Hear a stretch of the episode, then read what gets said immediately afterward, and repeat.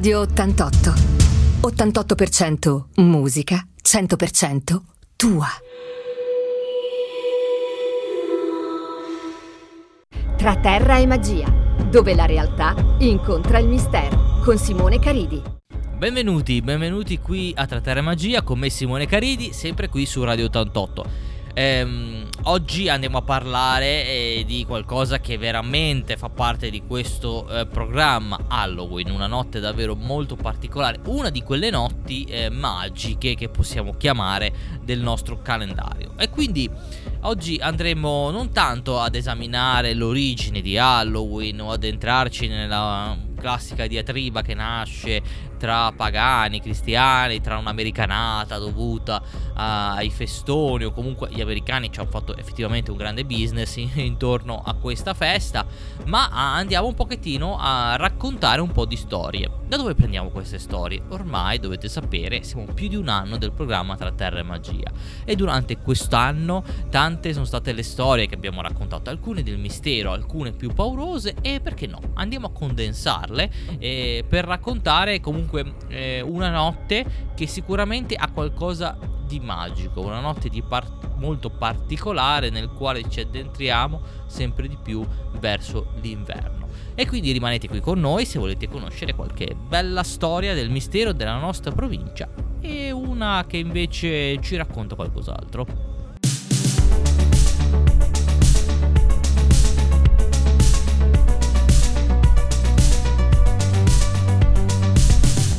Radio 88. 88% musica, 100% tua.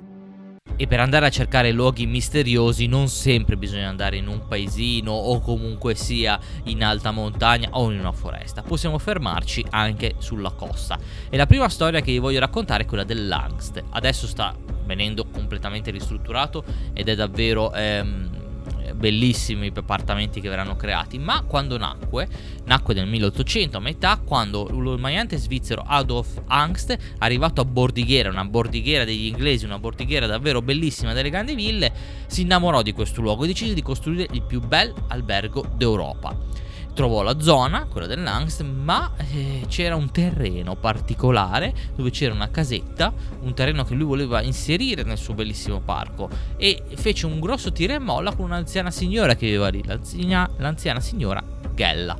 Non riuscì dopo diversi mesi di tira e molla a comprare questo terreno perché la signora era irramoribile. Lei non avrebbe lasciato la sua casetta. Ma eh, casualmente una notte la casa prese fuoco. Gella eh, morì bruciata, tutto si distrusse tranne un bellissimo specchio. Anx comprò la terra, il terreno e mm, prese questo specchio bellissimo e decise di mostrarlo a tutti mettendolo nella hall. L'albergo divenne belli, davvero fantastico e da tutta Europa volevano venire con grandi ristoranti aperti 24 ore su 24, eh, acqua centralizzata, tutti i comfort migliori del periodo, ma incominciarono anche strani rumori nella notte, risate agghiaccianti e cose davvero particolari. E, eh, proprio una notte, una notte nel 1887, tutti gli ospiti dissero di uh, aver sentito eh, rumori agghiaccianti, tutto cominciò a tremare, una risata terribile, le candele si spensero e seguì un tremendo terremoto che distrusse il, eh, l'albergo e uccise tutti gli ospiti dell'hotel, tutti tranne Adolf Angst.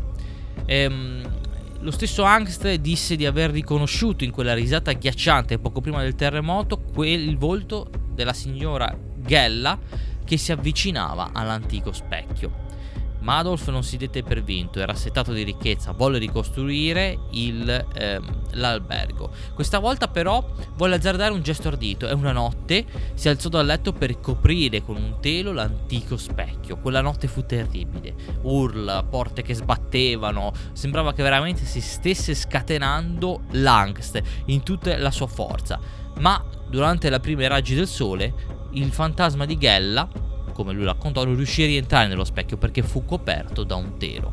E da allora tutto quanto di spettrale finì all'Angst. Ma Adolf non godette a lungo di lunga vita, anche perché eh, si ammalò poco dopo e poi morì nel 1924. Ma dello specchio non si seppe più nulla.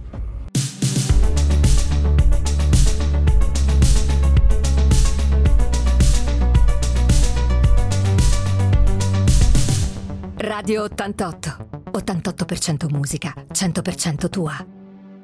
Un altro luogo, stiamo parlando un po' di storie di mistero qui a Terra Magia con me, Simone Credi su Radio 88, eh, storie per Halloween. Eh, andiamo ad Apricale. Eh, un luogo che abbiamo parlato con il nostro amico Claudio Servetti, in particolare della casa del Boia. Allora, mm, partiamo subito dalla storia. ad Apricale, scusate, se voi vi recate ad Apricale potete vedere nell'antico castello della Lucertola i statuti di eh, Apricale. Sono statuti del metà del 1200, quindi davvero molto antichi, tra i più antichi d'Italia, in cui ci sono anche le pene che venivano riservate a chi commetteva dei, dei, reati, tra cui pene di morte o anche l'incredibile ordalia, che sarebbe mettersi nelle mani di Dio. E cosa voleva dire? Non so, tu avevi fatto una colpa, potevi espiarla se attraversavi un luogo con magari un ferro rovente addosso. Se sopravvivevi vuol dire che Dio ti aveva concesso questo e quindi tu eri nel giusto. Ma per le pene di morte ci doveva essere anche un boia. E proprio di questo si parla. Vicino all'entrata nella strada principale del paese, al tempo fuori, oggi molto vicino alla sommità, si trova una casa, la casa Ubago, una casa trapezoidale molto particolare su tre piani, dove eh, si dice da tempo in memoria che fosse appunto la casa del boia, abitata probabilmente fino a al 1300 quando poi le pene cambiarono. E ancora al di fuori della finestra che dà sul paese si può vedere eh, uno spuntone dove era solito si racconta mettere le teste dei condannati. E, ehm, questa casa del boia in realtà non venne mai veramente abitata, divenne un magazzino e quant'altro, ma nessuno volle mai andarci ad abitare proprio per questa terribile storia di questi del boia eh, ma un gruppo di Ghost Hunter, eh, ormai una decina di anni fa, decise di fare un'indagine all'interno, spinta da, da, da, alcune curiosità, da alcuni avvenimenti che le persone dissero di vedere, da immagini, volti, urla. E proprio durante una di queste indagini, che probabilmente potete ancora trovare su internet perché è stata ripresa, c'è eh, uno di questi Ghost Hunter che al di sotto della, della cantina dove avvenivano probabilmente le torture, chiede se c'è qualche entità che si muove. Allora, è un apparecchio che ha in mano, che è un apparecchio che legge le onde elettromagnetiche in una zona dove non ci sono correnti elettriche, incominciò a impazzire. Nello stesso momento si sente l'operatore che fa un profondo respiro, mal- la persona che sta conducendo tutto questo che davvero si spaventa, e sappiamo dopo che gli si brucerà il solenoide del, del, dell'orologio. E, e, quindi muovendosi chiaramente spaventati eh, richiede di nuovo a questa eventuale entità se volevano che se ne andassero e questo strumento ricomincia ad impazzire. E quindi poi tutti quanti escono fuori. Eh, ora non si sa se sia realtà o immaginazione. Sicuramente all'interno della struttura non vi erano onde elettromagnetiche, sicuramente qualcosa accadde. E sicuramente quella casa del boia magari ha, ha, ebbe dentro di sé davvero delle onde davvero particolari, ma sicuramente una storia che davvero lascia un po' il dubbio e anche un po' eh, l'inquietudine.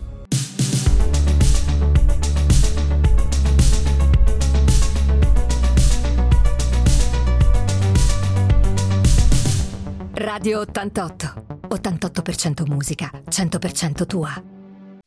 In una puntata siamo andati con il nostro amico Davide Avena di Alta Valle Argentina a raccontare un po' le storie di Verdegia e ce ne raccontò una veramente particolare e del terrore, un po' per la sua sicuramente cadenza, la sua capacità, ma fu davvero... a me mi colpì molto, devo dire. Allora, parliamo di un tempo indefinito, come molte di queste storie orarie raccontate nei paesi, e remoto. Ehm, e forse in questa storia c'è anche qualcosa riguardo alle streghe. Noi non possiamo saperlo. Comunque, siamo in Alta Valle Argentina. In particolare, siamo a Corte, dove viveva una nutrice. Le nutrici erano coloro che dovevano anche poi far nascere materialmente i bambini che venne chiamata una notte nell'oscurità perché una donna stava per partorire a Verdeggia. Ora tra Corte e Verdeggia ci sono 15 km che all'epoca si potevano muovere solo tra mulattiere e boschi, quindi immaginate già questo personaggio che durante la notte fa questi 15 km del bosco. La, par- la nautrice quindi parte, chiamata da corte, arriva finalmente a Verdeggia dove la, la donna sta, è in travaglio e sta per partorire. Lei si mette subito all'opera, comincia a fare tutto quello che, che, deve fare per cercare di far nascere al il nascituro, ma terrore. Quando il bambino nasce è nero come il carbone, eh, con lunghissimi capelli neri e esce fuori non con un vagito ma con un grido straziante, comincia a gattonare velocemente per la casa per poi morire poco dopo. Ora, eh, chiaramente gli astanti rimangono terrorizzati, non si sa quale sia la realtà e la finzione all'interno di questa storia, ma sicuramente è qualcosa che viene tramandato, qualcosa che non ha morale e che probabilmente vuole davvero raccontare una storia di streghe, probabilmente accadde qualcosa. Eh, che loro non si riuscirono a spiegare, magari ci colorarono un po' sopra, ma sicuramente avere pensare a questa figura eh, ti lascia davvero un senso particolare di irrequietezza.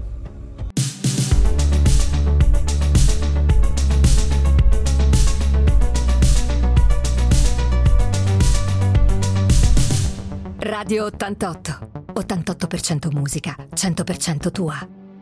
E di nuovo qui per le nostre storie del mistero, le nostre storie un po' particolari di questo anno di Tra Terra e Magia, qui su Radio 88. E, um, oggi andiamo, poi adesso in, questo, in questa storia eh, prendiamo spunto dall'amico eh, Francesco Basso che scrisse un libro, il caso Lo- Voronov, che vi invito a trovare e parla appunto del dottor Sergei Voronov, questo dottore famosissimo nella prima eh, il primo 40 anni, della prima metà del 1900. Questo perché?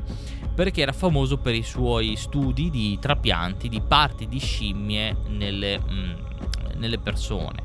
Eh, proprio tra i primi trapianti di organi avvenne nel 1913 a, a Nizza e che gli diede anche fame quando trapianta un lobo della tiroide di uno scimpanzé su un ragazzo affetto da cretinismo e il risultato fu un trionfo. Da lì in poi la fama crebbe. Lui ehm, eh, impiantava anche per dire testicoli e ovaie di scimmie e il metodo Voronov si diceva che potesse prolungare la vita, aumenta- eh, combattere le impotenze, eh, diminuire la fatica, che aveva un sacco di vantaggi. Quindi lui studiava questi impianti. Ancora oggi nella sua villa che divenne Castello Voronov su um, a Grimaldi eh, superiore si possono vedere ancora mh, le le gabbie dove teneva queste famose scimmie. E proprio il castello divenne un punto di riferimento per le feste di tutta Europa. Lui era estremamente ricco, estremamente famoso, era veramente un personaggio importante. Ma c'era mistero sui suoi eh, esperimenti. Tante voci dicevano che stava cercando di creare l'uomo scimmia, cioè l'ibrido tra questi, tra appunto tra l'uomo e le scimmie che lui aveva sul luogo. E qualcuno disse che ci riuscì. Poi con la fine della guerra la fama di Voronov eh, decadde e Voronov poi nel 51 aveva mai abbandonato la sua villa. Ma qualcuno dice che l'uomo scimmia scappò dalla villa di Voranov e si nascose nei boschi e molti furono le persone che dissero di averlo avvistato questo uomo scimmia nella zona eh, soprastante Grimaldi, nella zona del Gran Mondo, comunque nei boschi sopra 20 miglia. Chiaramente molti pensarono a voci, a suggestioni, ma nel 1900, cioè i primi anni del 90, ci fu qualcosa di particolare perché due poliziotti eh, fecero un rapporto molto dettagliato e dissero che in uno di questi boschi videro una figura enorme, alta oltre due metri, pelosa come una scimmia ma col volto umano. Eh, al quale poi scapparono e, e fecero rapporto proprio questa, eh, su questa incredibile figura e quindi si riaccese un po' il mistero sull'uomo scimmia di Voronov che si racconta, vive ancora oggi sulle colline di Ventimiglia, lo Lieti del Ponente, potremmo chiamarlo.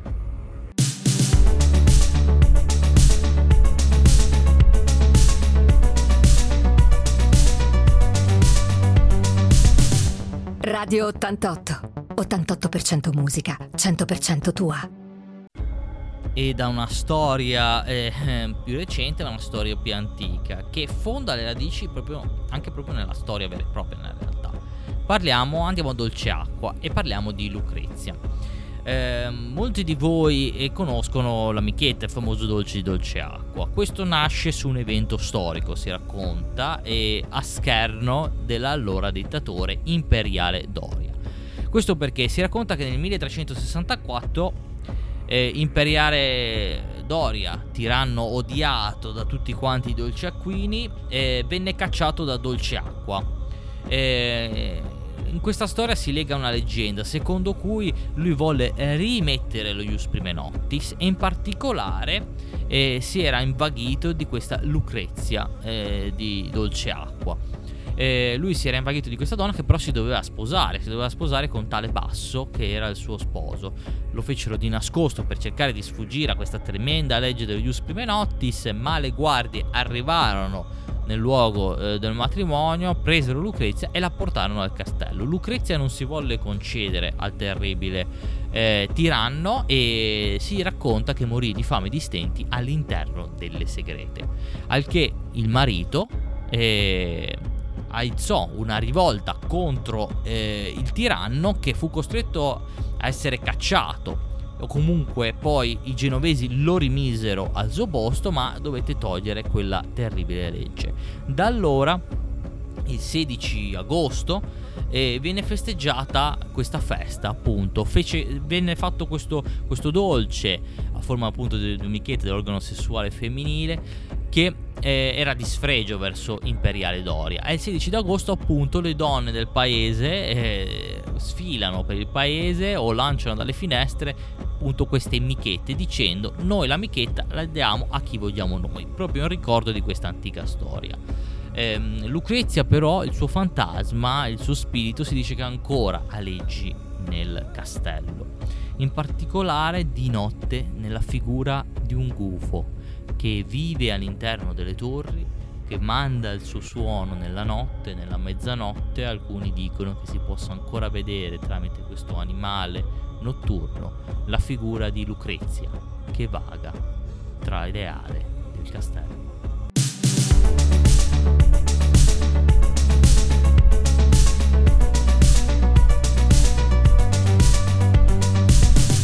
Radio 88 88% musica, 100% tua. E per concludere questa puntata di Tra Terra e Magia, speciale Halloween possiamo chiamarlo, ehm, raccontiamo la storia di Jack O'Lantern. Molti di voi hanno visto o sanno, ma lo sanno ormai tutti, che eh, in America soprattutto si usa mettere ehm, una candela all'interno di una zucca con un viso. Eh, c'è una storia riferita a questa, che è appunto la storia di Jack O'Lantern, che era un, te- un fabbro eh, molto astuto, ma anche molto maligno, possiamo dire, nei suoi atteggiamenti, nei suoi, mm, nel suo modo di fare. Una sera era al pub che stava bevendo, si stava proprio ubriacando, quando incontrò il diavolo. Il diavolo che voleva la sua anima, perché era una sua anima molto peccatrice, fortemente peccatrice. E quindi eh, la sua anima era quasi nelle mani del demonio quando... Eh, anche se sullo stato di ebbrezza decidi di fare un patto. Va bene, io ti darò la mia anima. Però eh, mi dovresti, dovresti trasformarti in moneta per offrirmi un'ultima bevuta. Il diavolo accettò ben volentieri pur di avere l'anima di Jack O'Lantern e si trasformò in una moneta. E allora eh, l'astuto Jack O'Lantern prese la moneta e se la mise in tasca di fianco a una croce d'argento, così che il diavolo non, poté, non si poteva più ritrasformare. E quindi fecero un patto, il, il, avrebbe lasciato libero Jack O'Lantern a patto che nei successivi dieci anni il diavolo non venisse più a disturbarlo. E così fece. Jack O'Lantern continuò la sua vita, continuò a peccare, a fare atti maligni e quant'altro. Dopo dieci anni, puntuale come un orologio mentre si trovava vicino a un albero di mele, eh, il diavolo si ripresentò a Jack O'Lantern e gli disse: ah, Ok, adesso sono passati dieci anni, mi devi la tua anima, visto che sei un peccatore. Jack O'Lantern, sempre molto furbo, disse: Ok, va bene, però prima, se permetti, vorrei mangiare quella mela lassù. Potresti cogliermela? Il diavolo allora fece un balzo sul ramo per raccogliere la mela e in quel momento Jack O'Lantern incise una croce sul tronco dell'albero, così che eh, il diavolo non poteva più scendere. L'unico modo per farlo scendere era appunto che il diavolo promettesse di non presentarsi più a Jack O'Lantern eh, e quindi rinunciasse alla sua anima. Il diavolo a malincuore accettò. Jack O'Lantern continuò la sua vita di dissolutezza facendo le cose peggiori e arrivò il punto, il giorno che dovette morire.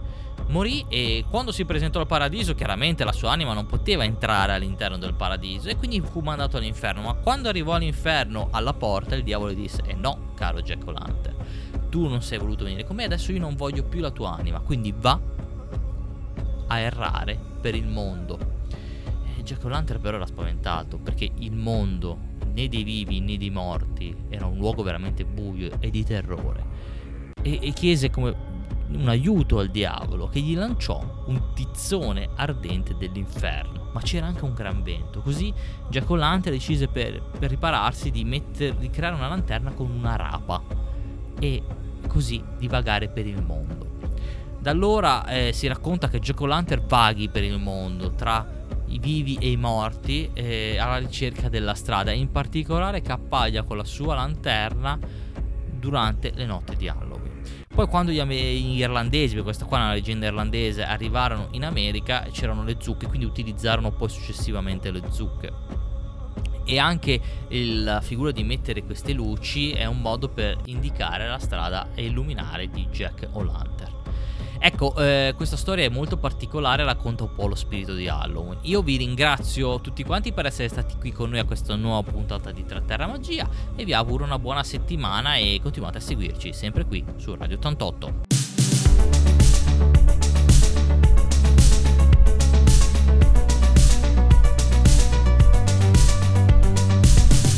Radio 88. 88% musica, 100% tua.